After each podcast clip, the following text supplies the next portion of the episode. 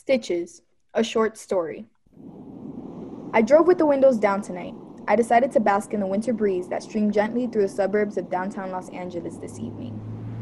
Why does this damn driver have his high beams on? The shining light in my face brought me back to the operation room. The smell of burning flesh, the droning of the child's flatline. It was the shock of the defibrillator. I can't do this anymore. Once again, another beautiful head of brown hair, another pair of cold eyes, another innocent smile was lost from the world today. She was just eight years old, just like my baby boy. I couldn't bear the idea of losing one of my babies. That's the last thing I need right now. The stench of my scrubs reminds me of my failure, seven years of fraudulence. Me playing dress up as a doctor, spreading false hope and anguish. Why do I keep doing this? Why should I have to be the backbone of this family? Why does it all have to fall on me? Why must I be the mainstay, the good wife, the good mother, the hero? It's just not fair. If only my idiot husband could be of some help. God, I can't even rely on him to pick up our own kids from school. you know what? I'm almost home. I'm gonna get home, hug my babies, eat some depressing ass ramen per usual, and call it a night. I turn off the car, take a moment to breathe, and head into the house.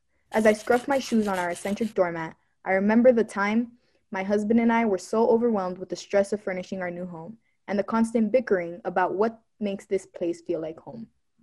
Welcome. Beware, wife. Kids and pets are also shady. Husband is cool. Are you kidding me? What? I thought you would love it. Yes, this definitely screams the Halsteads. Don't be like that, love. I see the smile behind the fangs. the idiot always finds a way to make me smile. I walked in, and unsurprisingly, the house was an utter disaster. Charlie's toys were all over the living room floor. Annie's homework was spread out on the dining room table, and my husband was nowhere to be found. Hey, Mom. How's your day at work? Oh, it was okay. I'm sure you saw the big accident on the news. Yeah, I was thinking about you when I heard. I had a pretty crappy day, too. I had a calculus exam today, and I completely bombed it, thanks to my horrible teacher. Can you help me study for my exam next week? I'm so sorry, baby, but with the day I've had, I just don't think I can. How about you try asking your dad? I've already asked him, but he said he wasn't feeling well. What does he have? A fever? I'm not really sure. Ask him. I worried that he might be sick, but it is probably just a small fever. I headed upstairs to go check up with him after I set my things down. I knocked softly on the door and peered in. Honey, are you okay? Annie said you were feeling a little sick. Hey, sweetie, I didn't hear you come in. Yeah, it's my arm again. I still can't figure out how to stop this. Honey, I've told you a million times that it's phantom limb syndrome. There's nothing more to it. Yeah, I know, I know. So, why haven't you helped Annie with her calculus homework? He turned around to look at me with a bewildered face. The last time I had a math class was senior year, and I was bombing Algebra 2. Okay, but you could at least try and help her in some way. Well, I remember you telling me you've taken calc before. Plus, I told her I was in a lot of pain, so it would be hard for me to even concentrate. I can't believe he's doing this again. Oh, so you aren't capable of doing anything on your own? Why do you need me to tell you every single thing you need to do? I can't even look forward to coming home to a set table or the laundry folded. So much for a trophy husband. I'm sorry, honey, but I had a bad day with this arm pain and having to make sure everything is. You had a bad day. I had a horrible day. First, I lose a patient. Then I get caught in shitty traffic. And then I come home to find my husband has left all the responsibilities up to me to complete. I'm sorry, too. You know what? I'm calling it a night. After that, I left him there and hopped into the shower, hoping to get some peace of mind. Boiling hot water always helped me relax after a fight like that. I hope I didn't worry the kids again. I always hate making them feel like they're from a broken home, just like mine was when I was younger.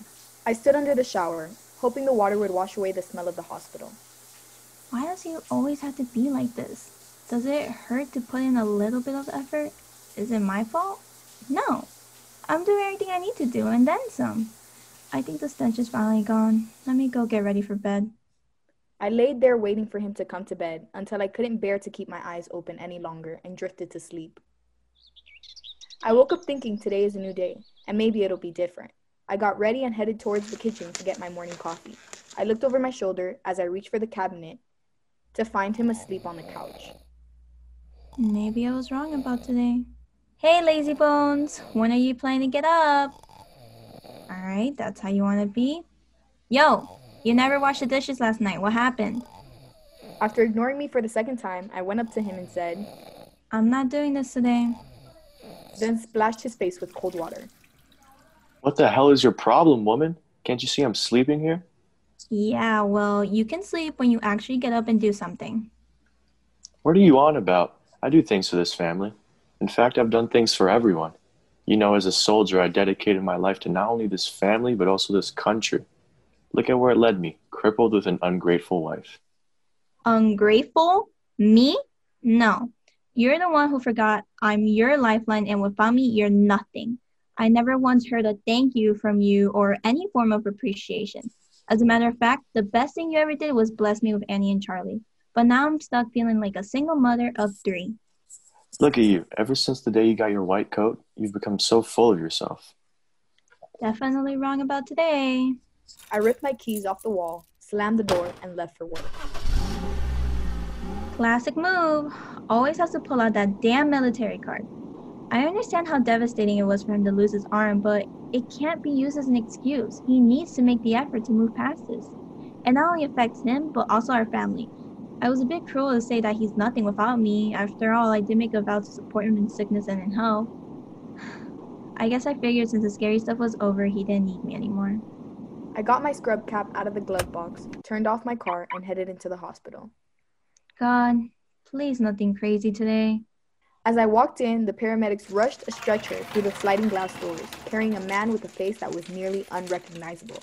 I had just figured it was another John Doe. His hysterical wife trailed behind them, clutching onto her purse for her dear life. I looked at the TV and saw a mattress factory fire, this time a big one, and multiple casualties were reported. I joined the paramedics and asked them to fill me in on the man. He's a firefighter who was caught in the second explosion. I assessed him and yelled for an intern to schedule an OR. I caught a glimpse of the wife fighting with an intern, screaming at me.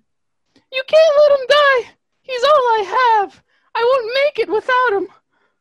If I don't get this man upstairs now, he's not gonna make it. As soon as I got him on the table, the monitors all started going haywire, and I needed a defibrillator. It hadn't even been five minutes before I had to call it. Time of death is 7.04. I headed back downstairs to deliver the news, and the moment she saw my face, she dropped to the floor. I explained to her that my team did its best to save him, and he will be remembered as a hero. She went on to tell me how he was the provider of their home, and she was unemployed with no kids. She's all alone. John never minded being the only one who worked since I cared for not only him, but the house as well. Do you know what my last words to him were? I told him he was nothing without me. Her words haunted me throughout the rest of my shift. I can't believe I said that. I decided I'm going to go home and apologize to him. As I walked out the entrance of the hospital, there he was, waiting for me on a bench. Hey, Emmy. Hey, Hal. Listen, I know you don't like me coming here, but I needed to make things right for us. I'm sorry for all the horrible things I said and let you know I don't really see you that way. I value you and can never pay back everything you do for me and the kids. I know being a surgeon is hard enough as it is, and having to be the family's provider is even harder. I know I'm not doing enough to get past the incident, but from now on, I'm going to make that change, and I'm sorry for not doing it sooner.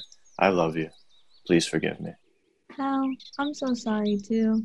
I shouldn't have said all those mean things to you. If I would have just communicated with you, and then we wouldn't be here. Not only did I cause problems for us, but I'm sure the kids are worried too, and you know how much I hate that. I appreciate all you do at home, and I know you contribute as much as you can in your condition, which makes me cruel for getting mad at you for being forgetful. You're human too, after all. I know we can get through this if we just communicate better. I love you too, my sweet Hal.